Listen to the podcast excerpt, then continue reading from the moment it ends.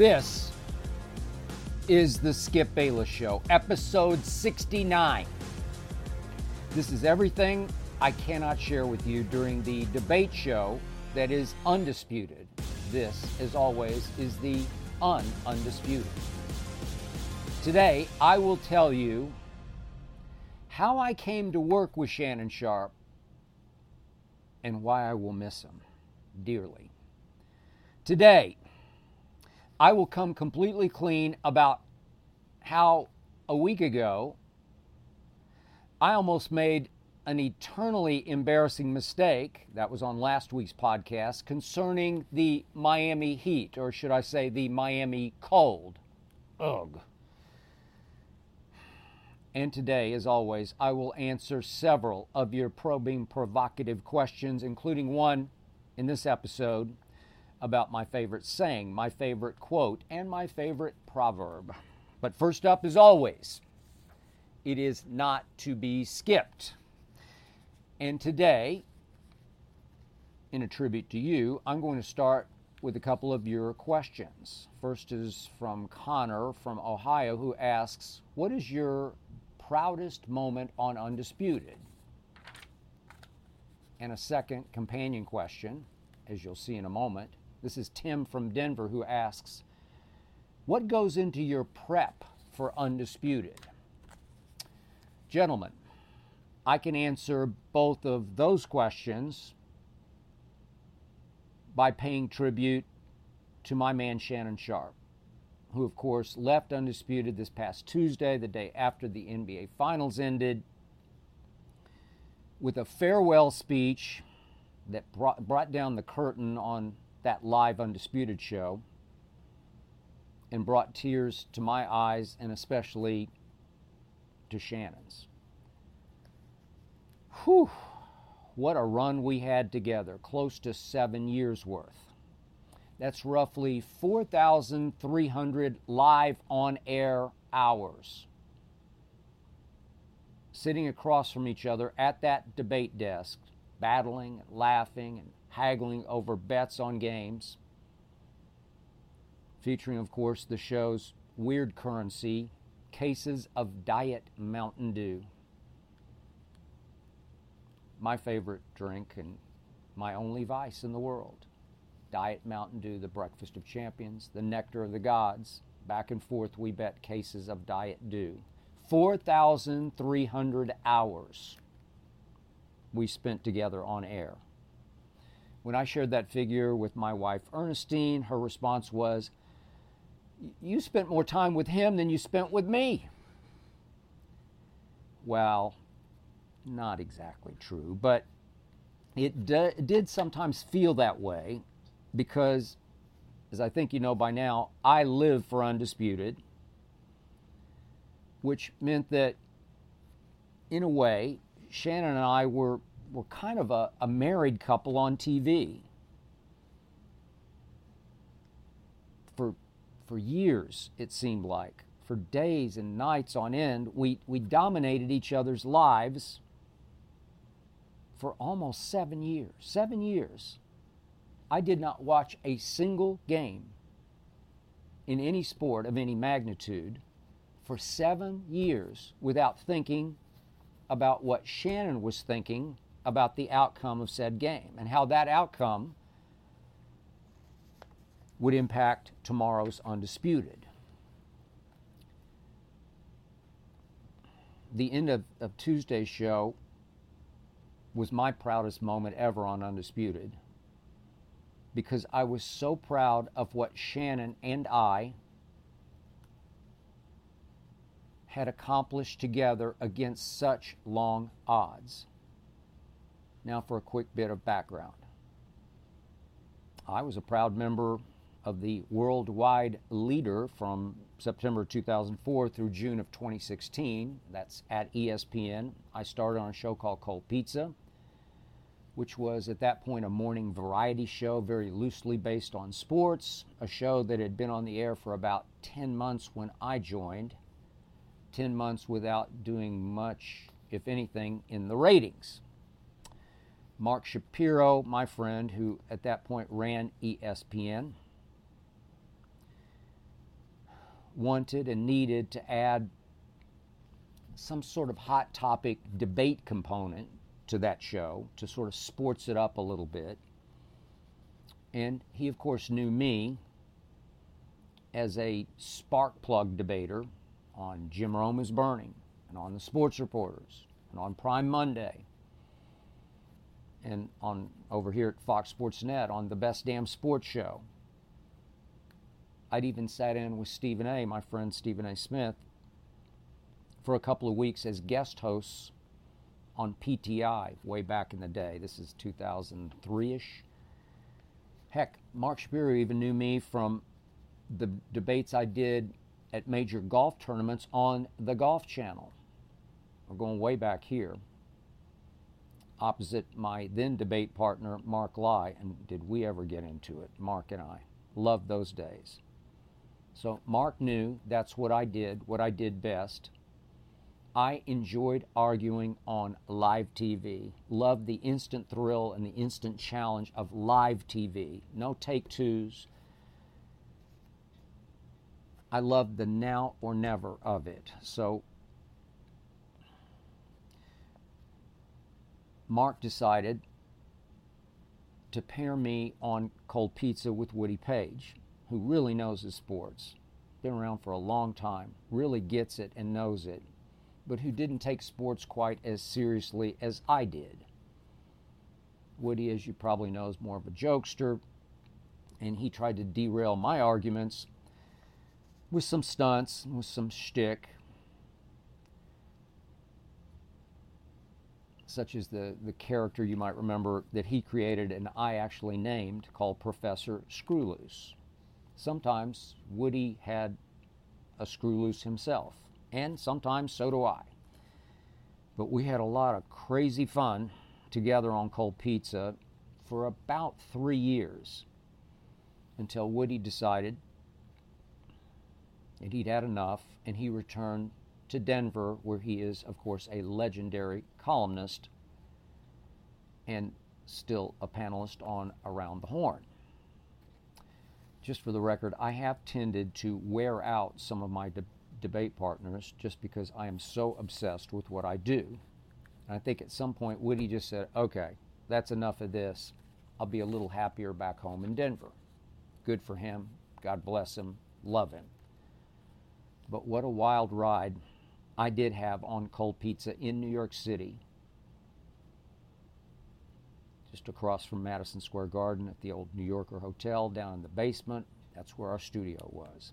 And I loved working with the show's three primary hosts Kit Hoover, love you, Kit, Thea Andrews, love you, Thea, and of course, my man, Jay Crawford, who attempted to moderate, or should I say, referee, our what we called first and 10 debate segments, which occasionally, if not often, went completely off the rails. Yet, just so you get this, when I first walked in the door at Cold Pizza, I was the interloper. I was the odd man out on what many probably viewed as a little bit of an oddball show because I was taking sports maybe a little too seriously for early morning TV. And initially, I think that show began at 7 a.m. East Coast time, went 7 to 9. I think that was our original time slot. It changed over the three years I was there, but it started out at 7 a.m. in the morning. And just to demonstrate how I was at first perceived at Cold Pizza, we rehearsed only one time before I joined the show live on September the 6th of 2004. Just one time. We did one dummy debate topic. And I just did what I'd always done on all those other shows I just detailed for you. I went at it with Woody, but I, I didn't really try too hard because the truth is, I, I don't like to rehearse. I, I don't see any point in rehearsing. This is unscripted live debate. I am a live guy. You, you, you can't rehearse live unscripted because you're scripting it, you're, you're acting. Yeah. in the middle of my rather half hearted attempt at a rehearsal, right in the middle of it, my new director at that point, Brian Donlin, came flying out of the control room. I can see it like it was yesterday, down the three steps, out into the studio. And he said to me, and I quote, and please pardon my language, You are way too fucking hot for morning TV. And I tried to control myself, and I politely smiled and I said to Brian, who did become a friend of mine, No, Brian, you need just a little bit of me on this show. I'm, I'm pretty sure that proved true fairly quickly. Just into our second year on air together, during our second football season, we, we started taking the show on the road to various college campuses. We went to Ohio State, went to Alabama, went to Texas. And the kids would just go wild for our first and 10 segments for Woody and Jay and me. Cold Pizza's ratings started to tick up and, and started to shoot up. And in 2007, three years in, every New York based ESPN show got canceled except for Cold Pizza, which, as you might remember, was moved up to the mothership up in Bristol, Connecticut, and rebranded as First Take, though it was still pretty much Cold Pizza. So once Woody left Cold Pizza, about two years in, we began to bring in various journalists and radio personalities to take me on. And that continued in Bristol. We had, you might remember, Jemele Hill, Michael Smith, Rob Parker, Chris Broussard, the two live stews. We developed a pretty strong rotation into which we worked all kinds of ex player analysts up at Bristol. Merril Hoge and Lomas Brown, and Kordell Stewart, Cris Carter, Jon Ritchie, Tim Legler, Jalen Rose, Marcellus Wiley. I could go on and on and on and on and on it was that sort of skip versus the world format that propelled us to record ESPN2 ratings, not on regular ESPN. At that point, First Take was on ESPN2. But through that 2011 NFL season, that Tim Tebow run, we set marks on ESPN2 that I doubt will ever be broken. My man Stephen A. Smith was on with me for a 15 minute segment at the top of our second hour every Wednesday. But Stephen A. didn't become my full time partner until late in that NFL season. And by the way, what a run he and I would have. So I, I gladly gave up the skip versus the world format at that point to be able to partner with Stephen A. because what a natural born uncoachable, unteachable electricity, a charisma, a, a connection that the two of us had. It, it, just happened that Stephen A. and I got a great kick out of sparring with each other. Here we were two former newspaper writers from very different backgrounds, kind of from opposite ends of the earth. He from Queens, me from Oklahoma City. And we could just yin and yang with the best of them. Stephen A., I think quite obviously, became the brother I never really had, coming from a broken home that I did in Oklahoma City. And we still might be together if our showrunners, Jamie Horowitz, Charlie Dixon, Whit Albom, hadn't left ESPN and wound up out here in LA at FS1. It was Jamie and Charlie and Whit who had the guts and the vision in 2011 to do away with the last remnants of that morning variety show that was called Pizza and turn First Take into wall to wall, two hour debate. pretty much built around me. Heck, in, in 2011, I even got nominated for an Emmy that year. That was a bigger upset than Tebow beating the Pittsburgh Steelers in that playoff game in Denver with an overtime touchdown pass. But I did. I actually got nominated. Who would have thunk it? So I believed I owed Jamie and Charlie and Whit for how much they had believed in me. They needed me to come to LA and, and help try to put FS1 on the national map. And I needed that ultimate against all odds challenge, so I plunged. When I accepted the job, the initial plan was to go right back to our tried and true formula. From 2011, Skip versus the World, me taking on a rotation of debaters, some media members, some ex athlete analysts. Heck, they even drew up a publicity mock up of the Skip versus the World concept. And that, as I picked up in New York to move to LA was exactly what I thought I would be doing out here. ESPN was kind enough and trusting enough to let me stay on with Stephen A all the way through the NBA playoffs, even though it had leaked, I don't know, six weeks earlier, it seemed like maybe two months earlier, it had leaked that I was going to FS1. And at some point along that end of the trail at ESPN, Stephen A had to miss a few shows. I can't remember why. And guess who we brought in to sit in for Stephen A. Smith? Yep, Shannon Sharpe, the Hall of Fame tight end, who had finished a lengthy stint at CBS for, I, I think, three shows.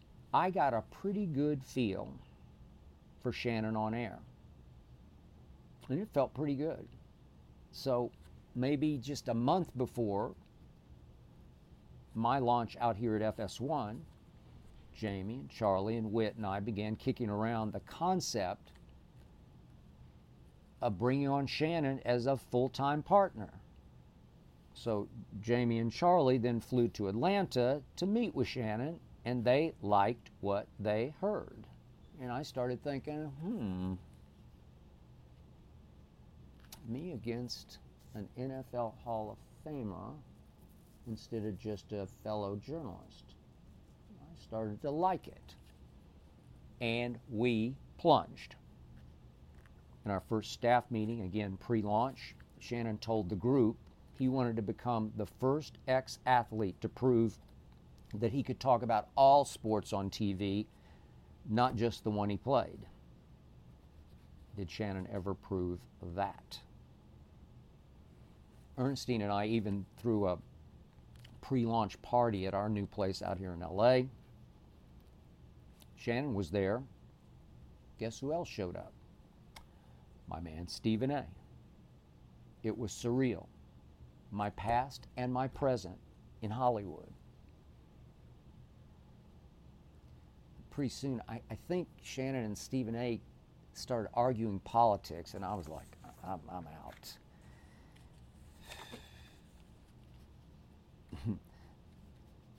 it's it's one of those things where I, I, can debate sports, but when those two get into politics, when anybody gets into politics, no, not for me, and I was out.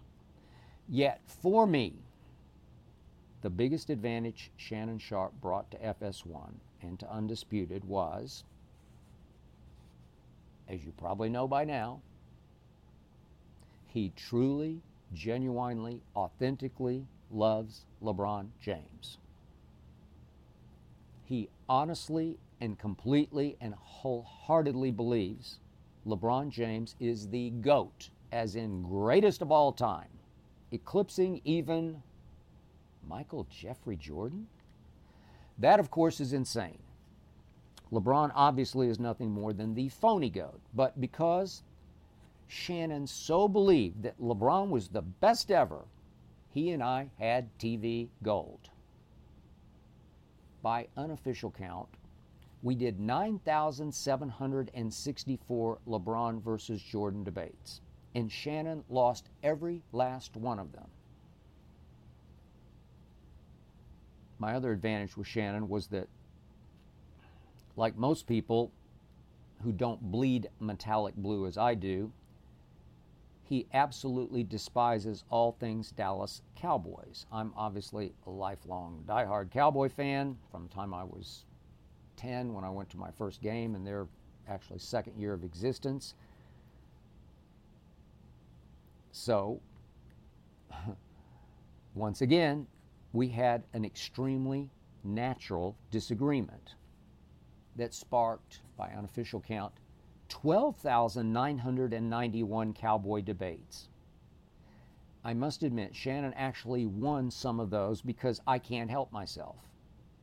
I have no objectivity and sometimes no sense when it comes to my Dallas Cowboys, who, by the way, will make it all the way to the first NFC championship game they have played in in 28 years. You can book it right here, right now. They will make it all the way to this year's, this coming year's NFC championship game.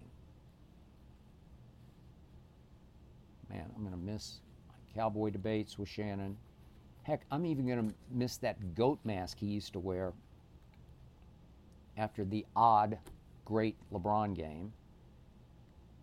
I'm going to miss what I got to do, which was shame him on live TV for wearing that goat mask when we would open the shows. I, yeah, I'll, I'll admit it, I will miss the goat mask. But the truth is, what I love most about working with Shannon was, and this is no small thing, he dedicated himself to the process of preparing for Undisputed just the way he dedicated himself to playing pro football. You, just, you're going to have to trust me on this. Only two people in the world really get this right here, right now, me and Shannon. But Undisputed is a voracious beast in, in part because I am psycho relentless in my preparation, and I do set that daily tone. But talk about having to feed the beast. It, it just keeps eating and eating and eating at you day after day after day, just relentlessly. 49 weeks a year, five shows a week, two and a half hours a day, 10 topics a day. Look, you must watch the games carefully, or I will expose and annihilate you because I watch every game very carefully that matters, the games that matter to us. So did Shannon. As I've long said, most debates are won the night before by doing your homework, your research, formulating your argument. If he goes here, I'm going to go here, and I got it. Shannon had two Hall of Fame researchers, Steve and Ash. And did he ever utilize them both? Shannon prepared hard. On air, Shannon competed even harder. Shannon never took a sick day. Shannon was never, ever late. You say, oh, that's no big deal. No, it's a huge deal to me being prepared and on time is, is the mortar of a successful TV show. Shannon, always prepared, always on time. Day after day after day. Now, Shannon liked to go first on just about every debate so, so he could get his position out before I pounced. So he went first nearly every time. The other huge strength of Shannon's was that he was able to sustain high energy for every single topic. Two and a half hours a, sh- a show, day after day after day. It's, it's just such a huge part of this process. You talk, if I can refer to Tim Duncan-Shaq, used to call him the big fundamental. These are the big fundamentals of Undisputed. The essence of live TV preparation, concentration, and extreme energy. I, I have too much energy just because I, I love it to a fault. But so did Shannon. Shannon, as you know, workout warrior, as am I. Seriously, you, you have to be in supreme shape to go at it the way we went at it day after day, five days a week, 49 weeks a, year, two and a half hours a day. It, it does get intense out there at the debate desk, and it, it just takes a lot out of you. As Shannon often said on air, I'm over here sweating like a Baptist minister. Sometimes he did.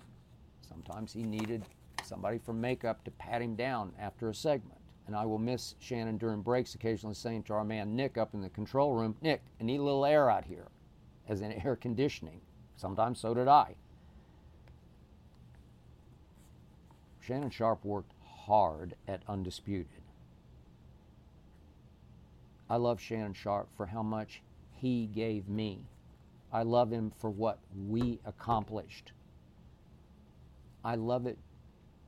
I, I love him for making possible a very special time in my career. When we first started out here, I was shown several critics what, what they had written that FS1 wouldn't last, that Undisputed would fail. I got news for you. FS1 is here to stay. Undisputed is alive and very well going on seven years as we look very forward to our eighth NFL season. Eight. Are you ready for some football? I sure am. I can't wait for this fall when the Eagles are gonna fall. I'm to miss my man Shannon Sharpe and all he did for me, all he brought to Undisputed. But I can't wait for what's next for Undisputed. See you soon. We're driven by the search for better, but when it comes to hiring, the best way to search for a candidate isn't to search at all. Don't search match with Indeed. If you need to hire, you need Indeed. Indeed is your matching and hiring platform with over 350 million global monthly visitors, according to Indeed data, and a matching engine that helps you find quality candidates fast. Ditch the busy work. Use Indeed for scheduling, screening, and messaging so you can connect with candidates faster. And Indeed doesn't just help you hire faster. 93% of employers agree Indeed delivers the highest quality matches compared to other job sites, according to a recent Indeed survey. Join more than 3.5 million businesses worldwide that use Indeed to hire great talent fast. And listeners of this show will get a $75 sponsored job credit to get your jobs more visibility at Indeed.com slash Bayless. Just go to Indeed.com slash Bayless right now and support our show by saying you heard about Indeed on this podcast. Indeed.com slash Bayless. Terms and conditions apply. Need to hire? You need Indeed. Another question Caesar from Virginia asks Have you ever had so much to prepare for that, that you've needed to pull an all nighter? It's an interesting question. Many times, especially after very late NBA playoff games, I've needed to pull an all nighter and wound up pretty much pulling an all nighter without meaning to. Flashback, I used to frequently pull all nighters during finals when I was at Vanderbilt, Vanderbilt University in Nashville. I just tell myself, being the overachiever I was at Vanderbilt, come from a public high school, I just tell myself, you can come right back here to this dorm room and go to sleep when it's over. Just suck it up and do this now. Then when I got out in the real world, being to travel for my job as a sports columnist. I was gone three fourths of the year every year. I just lived on the road. I used to absolutely despise having to take an early morning flight, one of those 6 a.m.ers where you have to get up at 3:30 because you try to go to sleep and you can't stay asleep because you know you got to get up so soon. And now that's what often happens nights before Undisputed.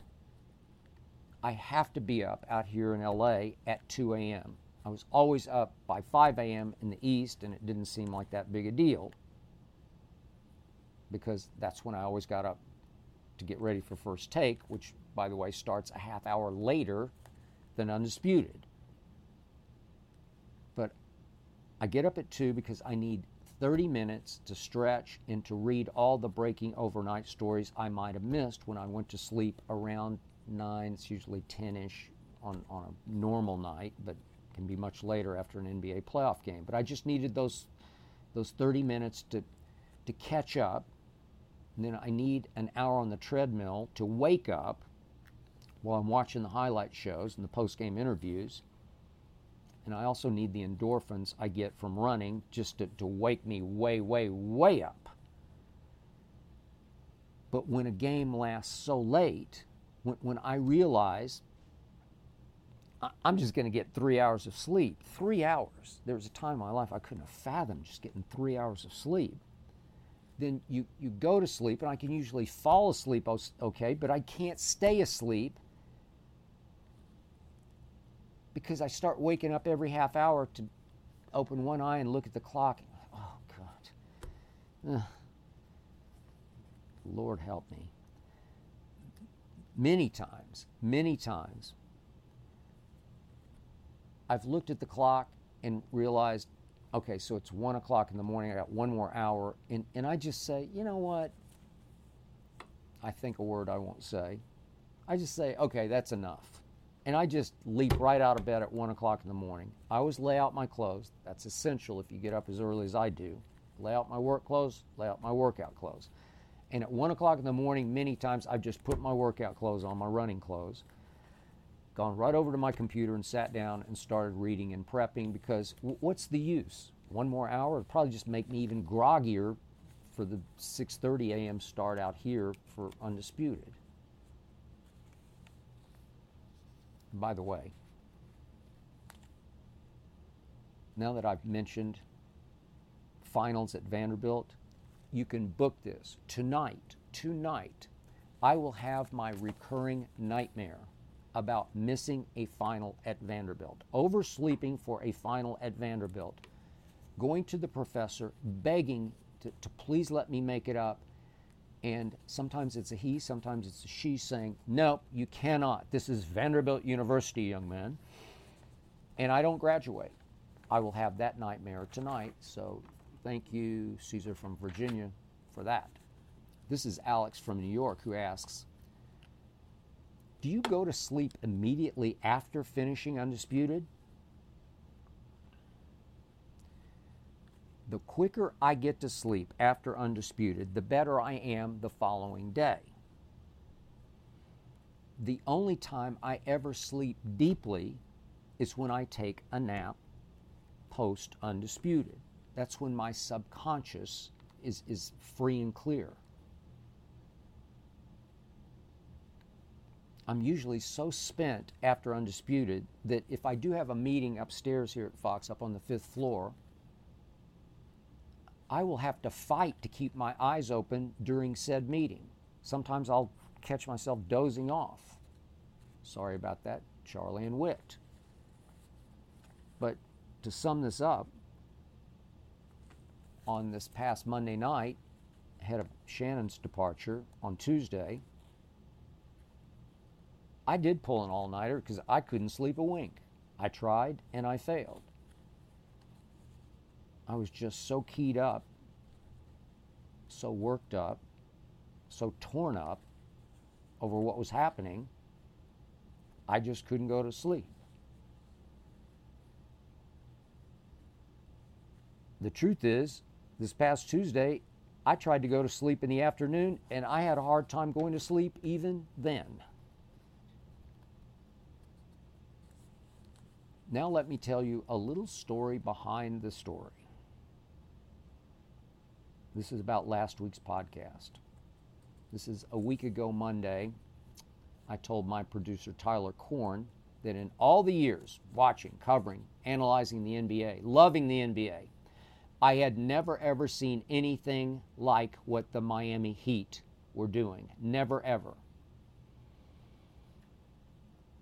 I told Tyler that Erik Spoelstra was in the process of pulling off the single greatest coaching job in the history of the NBA playoffs. The greatest, because the same Heat team that went 44 and 38 in the regular season, who finished dead last in scoring points during the regular season, who finished 27th in a league of 30 teams in three point shooting during the regular season, who fell from the seventh to the eighth seed by losing the first play in game at home badly and nightmarishly to Atlanta, to the Atlanta Hawks, who bullied the Heat on the backboard 63 to 39 in that first play in game in Miami.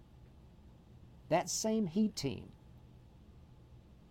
that had become the first eight seed ever to make it to the finals in a full season. First eight seed ever that Miami Heat had just stolen game two at Denver and was about to play two NBA Finals home games, home games with the series tied one all. Impossible. The Heat had won game two because Erik Spoelstra had had the instinctive coaching genius to leave a defensive liability named Duncan Robinson in the game at the start of the fourth quarter, even though the Heat trailed by eight points, and even though Duncan Robinson to that point had played seven minutes in the game without scoring a point, and in that game to that point was a minus 20 in plus minus. What? Talk about pushing the genius button.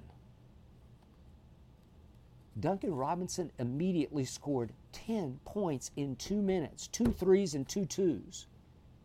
And the Heat went from down eight to up two and never looked back, leading by as many as 12 points with three minutes left in the game. What? It's just impossible. Duncan Robinson was one of four undrafted players who played big, crucial minutes for this Heat team. Max Strus in that game, too, at Denver, had hit four threes in the first quarter after getting blanked in game one. Gabe Vincent had scored 29 points in game three in the previous round against the Celtics. 29 points. Caleb Martin should have been the Eastern Conference Finals MVP against those heavily favored Boston Celtics, who had lost a game seven at home to these Heat after falling behind three games to none against this eight seed. It's just impossible.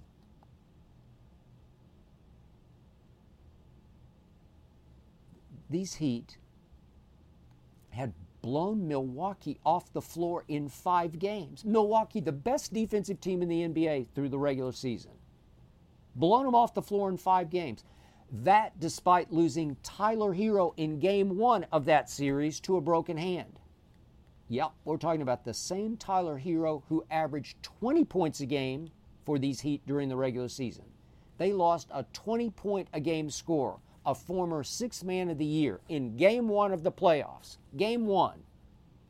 And look at them now as they went home, tied one all with Denver with two home games. These offensively challenged Miami Heat with no Tyler Herro. Gone for good, it appeared at that point, with a broken hand, broken bone in his shooting hand. Yet, these hopeless underdog Heat had still shot the lights out in Milwaukee, in New York, in Boston. It was just impossible. But of course, Jimmy Butler turned back into playoff Jimmy. Scored 56 in game four against Milwaukee and 42 against Milwaukee in the closeout game five, which prompted the NBA's best perimeter defender, Jrue Holiday, to say that neither Michael Jordan nor LeBron James in their primes as first team all defense defenders. Jordan obviously won defense player of the year, but Jrue said that neither of those two could have stopped the shots that Jimmy Butler kept making on Jrue Holiday again and again and again. Just unstoppable. Playoff Jimmy had become such a force that heading into the finals against Denver, he had had Himmy buckets trademarked. Himmy buckets trademarked. Himmy Buckets just kept guaranteeing victories, guaranteeing, guaranteeing, guaranteeing victories. We will, we will, we will. And his many undrafted teammates just kept backing him up. It was impossible. So, after talking with my producer Tyler, I decided to risk opening, leading off last week's podcast with an ode to Spo and to Himmy Buckets. I say risk because I tape on Wednesday afternoon after Undisputed's live show. And of course, the podcast drops on Thursday morning. Heat Nuggets Game 3 would be played Wednesday night after I taped. Hence, I was risking some calamitous finals turnaround game. Yet I'm thinking at worst, Denver be leading two games to one with very possibly four more games to go, maybe climax, uh, climaxing in a game seven at Denver. Again, the Heat had won game seven in Boston. So, going back a week on Tuesday night ahead of the Wednesday taping, I did script out a big Heat topic to open, uh, open that episode, which was number 68, as you might recall.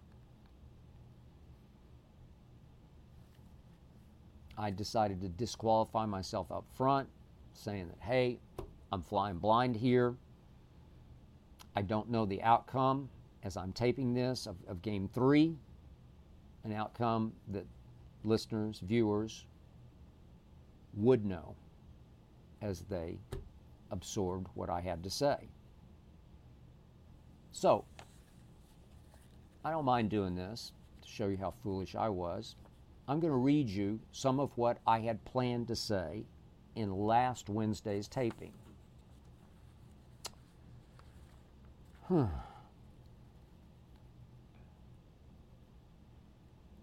And I quote me from last week. This is by far the greatest eight seed ever. This is the equivalent of a hopeless March Madness underdog with a legit shot of winning an NBA championship. This Cinderella isn't just going to the ball, it can ball, as you just saw at what they call Ball Arena in Denver. This is a giant killer who's actually a giant, a wolf in sheep's clothing, a Vegas dog who has a shot at winning Westminster. This just can't happen but it is. The Miami Heat are the most underestimated team in NBA history. They have already won a record 10 games outright in these playoffs in which they were underdogs. That's a record. 10 games outright in which they were not favored.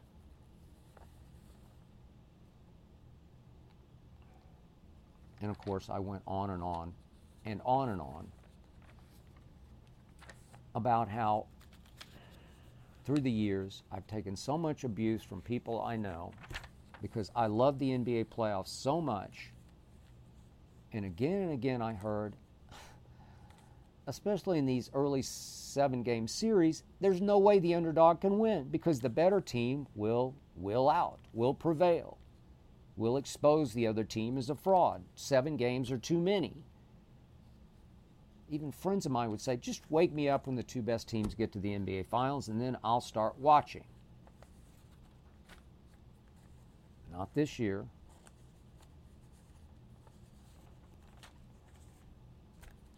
So when Undisputed ended this past Wednesday, I'm going back a, week ago. As always, I went from our second floor studio here at Fox down to my dressing room on the first floor, and I sat down on my couch and I glanced over what I had scripted the night before about how the Heat were doing things I'd never ever seen. And I glanced and I glanced and I thought and I thought, and my feet got colder and colder. That little voice deep down in my psyche was whispering to me, No. That voice has been pretty good to me over the years. I call it my God voice. Maybe you just call it my better judgment. But it whispered very loudly, No. I thought, man, all that work last night. And then I said to myself, no, just too dangerous.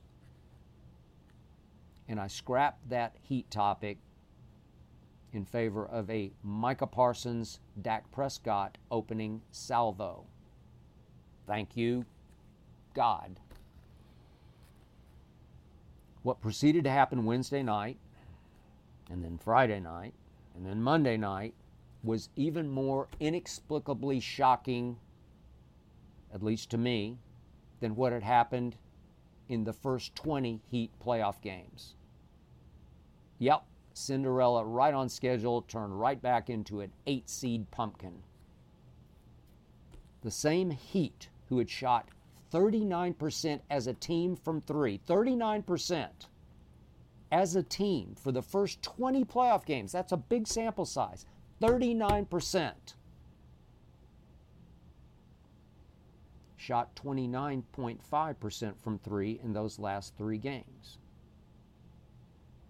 the Heat turned right back into the team during the regular season that just could not score. I kept thinking of a movie I vaguely liked. It's way before your time, probably back in 1971. It was a De Niro movie called The Gang That Couldn't Shoot Straight. Well, they were. The Heat were the gang that couldn't shoot straight. They played three straight playoff games in the NBA Finals. Even worse than that opening Atlanta game that Atlanta loss at home to start the play in. They played three straight Atlantas. That's what happened.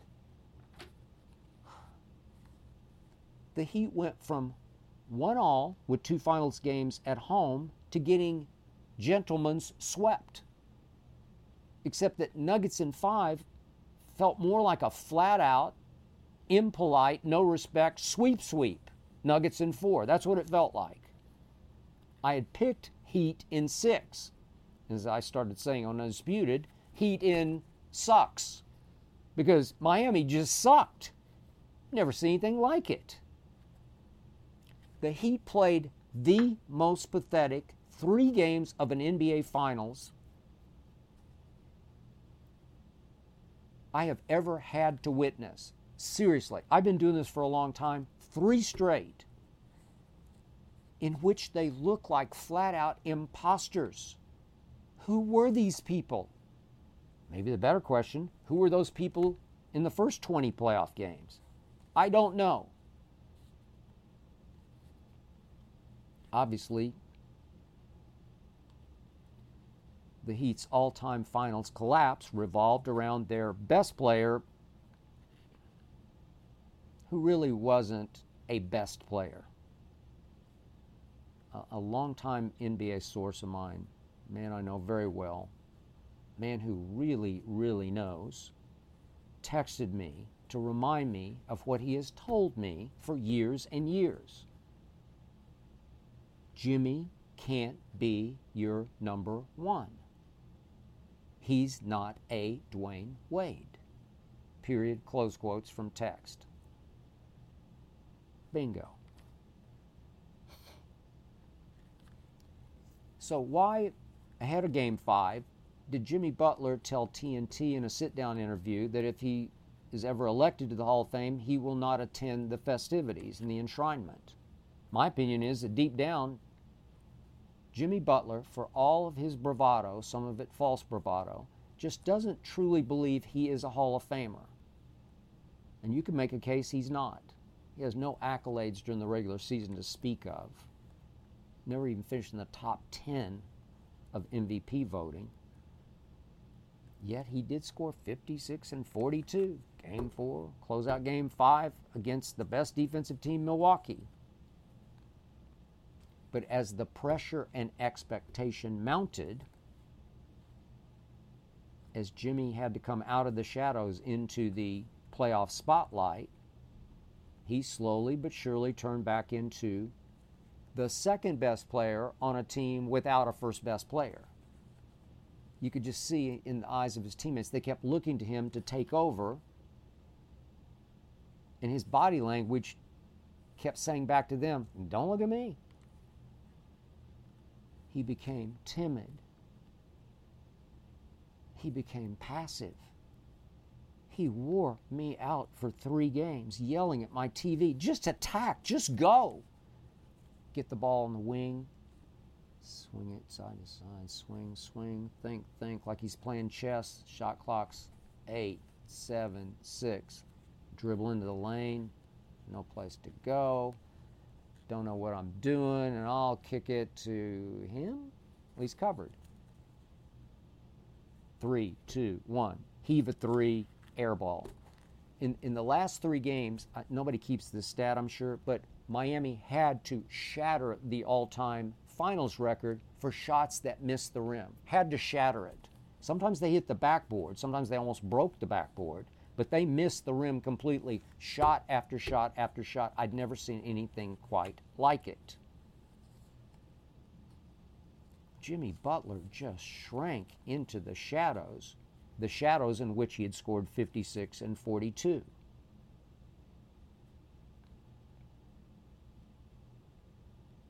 He quit attacking, he lost confidence in his shot, and ultimately he lost all confidence you could tell in himself. So in game five, as you remember, he was two for 13 until late in the game when all of a sudden, out of nowhere, came this late flurry in, in which he scored 10 straight quick points. It was like he was willing the ball, and he's not a very good three point shooter, and he made a couple of threes, and you're thinking, where was that the last three games? Yet, of course, right on cue, he missed his last two threes in that game, including the one to tie with 17 seconds left. He just shoots line drives. They, they look like they're they got no shot of going in, and rarely do. And of course, the denouement was Himmy Buckets drove it into the lane with 30 seconds left, lost his balance, then he lost his mind, and he threw the ball right to KCP, who happens to play for the Denver Nuggets. That was with 27 seconds left. He literally threw the game away, down only one at that point. In Jimmy Butler's first 12 playoff games this year, he averaged 31 points, 7 rebounds, 6 assists. 52% he shot from the floor. He was a plus 35 through those 12 games. Plus 35, you're going to win a lot of games. In his final 10 playoff games of this year's run, he averaged only 22 points a game, 6 and 6, but shot only 40% from the floor. So 52% from the floor for the first 12 and then down to 40% for the final 10 as his free throws fell from averaging 8 of 10 through the first 12 games down to 5 of 7 for the last 10. Just wasn't getting to the free throw line. And finally, over the last 10 games, Jimmy Butler was a minus 46. So from a plus 35 for 12 games to a minus 46 for the last three. You tell me what happened. We all know. For the record, I did report that Jimmy's father had suffered a, a health scare, health issue, had to be distracting for Jimmy. And yes, Jimmy did miss the one game against the Knicks with a sprained ankle. It's possible it continued to hamper or plague him, but as Shannon Sharpe always said to me, if you're out there, you're out there. No excuses. Jimmy was out there. He was way out there. Playoff Jimmy kept turning into way off Jimmy. And in the end, his undrafted teammates couldn't back him up or pick him up. They needed to be inspired by Jimmy, not vice versa. Last three games combined, Gabe Vincent, Max Strus, they combined to shoot 12 of 52 from the floor. 12 of 52, that's 23%. That won't work. Combined, last three games, those two shot from three, 3 of 27, that's 11%. That'll get you beat.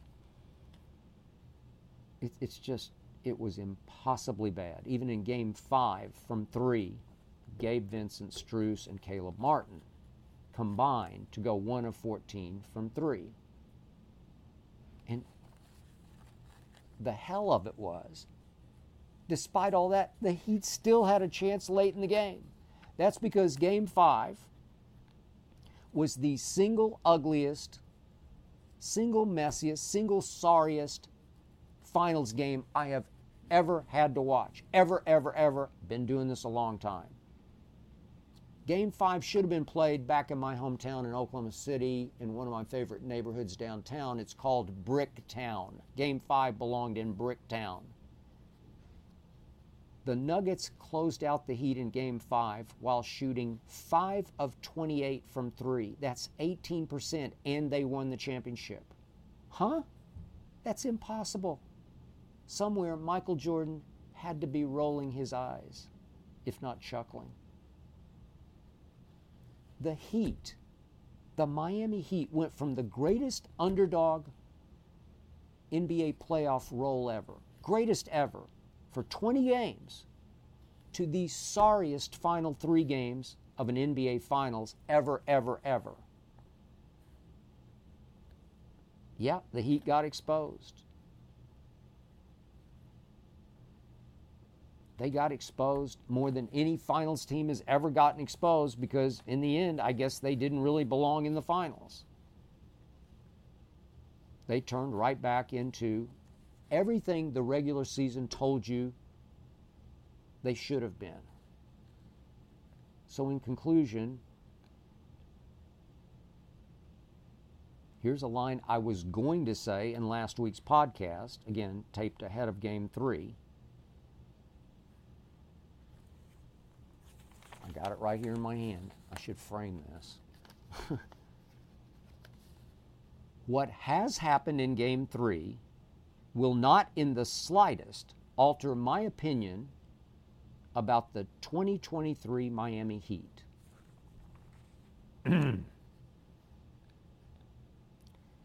How wrong that was going to be.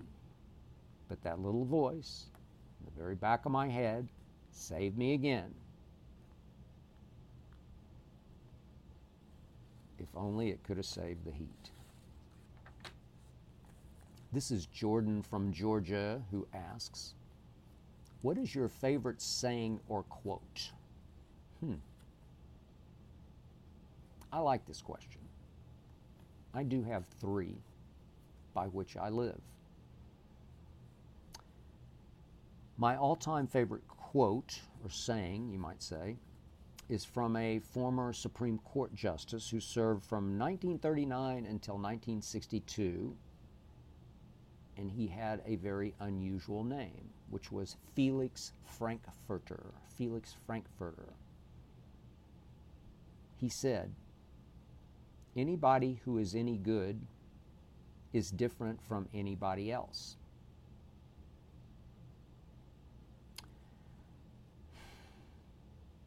I have always dared to be different by just being me. I don't conform. I am not influenced by what anybody says or thinks or does. I do me, weird as me might be. I think differently, I live differently than anybody I know. I was blessed to find the one woman on earth who, who suffers me being so different. You can call me quirky or eccentric or contrarian, which is my least favorite adjective used to describe me. But the truth is, I, I am just 100% me, as real as real can be. I'm not different just to be different. I'm different because that's the only way I know to be. Another quote up on my refrigerator door is from Oliver Stone, the great writer director, who said, I don't regret much. I make them and I move on, meaning movies. I've written books, I've written many magazine pieces, I've written thousands of columns, and obviously I've done thousands and thousands of live TV shows. I give each and every one of those every ounce of my being. I make them and I move on. I do not care about the criticism. I do not dwell. I cannot wallow in self punishment because I am a raging perfectionist. I must move on. I must say next, day after day. Which brings me to one of my favorite Bible verses, definitely my favorite proverb. This is Proverbs 23 9. Do not speak in the hearing of a fool, for they will despise the wisdom of your words. Translation Don't read the criticism. Don't read the Twitter haters. Have the courage of your convictions trust your God voice. This is Jack from Milwaukee. Do you work out with Ernestine? Hmm, that is something of a sore subject in my household. The answer is no, I do not. Ernestine does work out as religiously as I do. But that's not why I chose her. We do mostly eat the same way no red meat, nothing fried, low to no sugar. That was an initial attraction to her. And to her enormous undying credit, she did immediately stop drinking alcohol when we began dating. I don't drink a drop, and now neither does she, bless her and thank her for that. But early on, a couple of times, we did try lifting weights together. I've always thought I could be a pretty good trainer if I had the time to be. I could be a pretty good coach, a pretty good teacher if I had time to be. And of course, Ernestine and I immediately clashed in the gym. I tried saying, no, no, you, should do it this way. I don't do it that way. Well, why don't you try this machine? I don't want to do that machine. Ernestine is her own woman. She's very headstrong, very willful, very Ernestine. Our Maltese Hazel is exactly the same way, like mother, like daughter.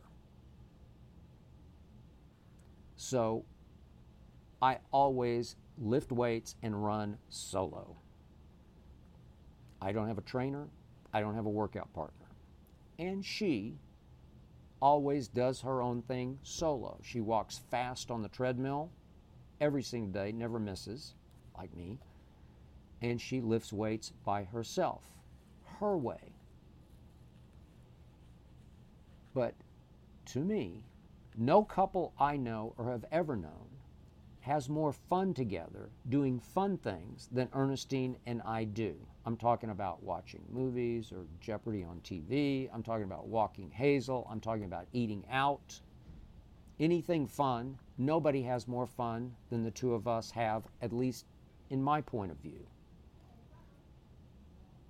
I have never had anything but fun with Ernestine for 18 years. Not once in 18 years that we have been together have I ever been bored one moment in her company.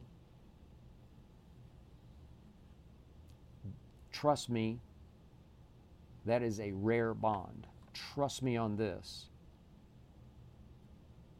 That is a very special connection for which I am eternally grateful. That's it for episode 69. Thank you for listening and or watching. Thanks to Jonathan Berger and his all-pro team for making this show go. Thanks to Tyler Korn for producing. Please remember Undisputed every weekday 9:30 to noon Eastern. The Skip Bayless show every week.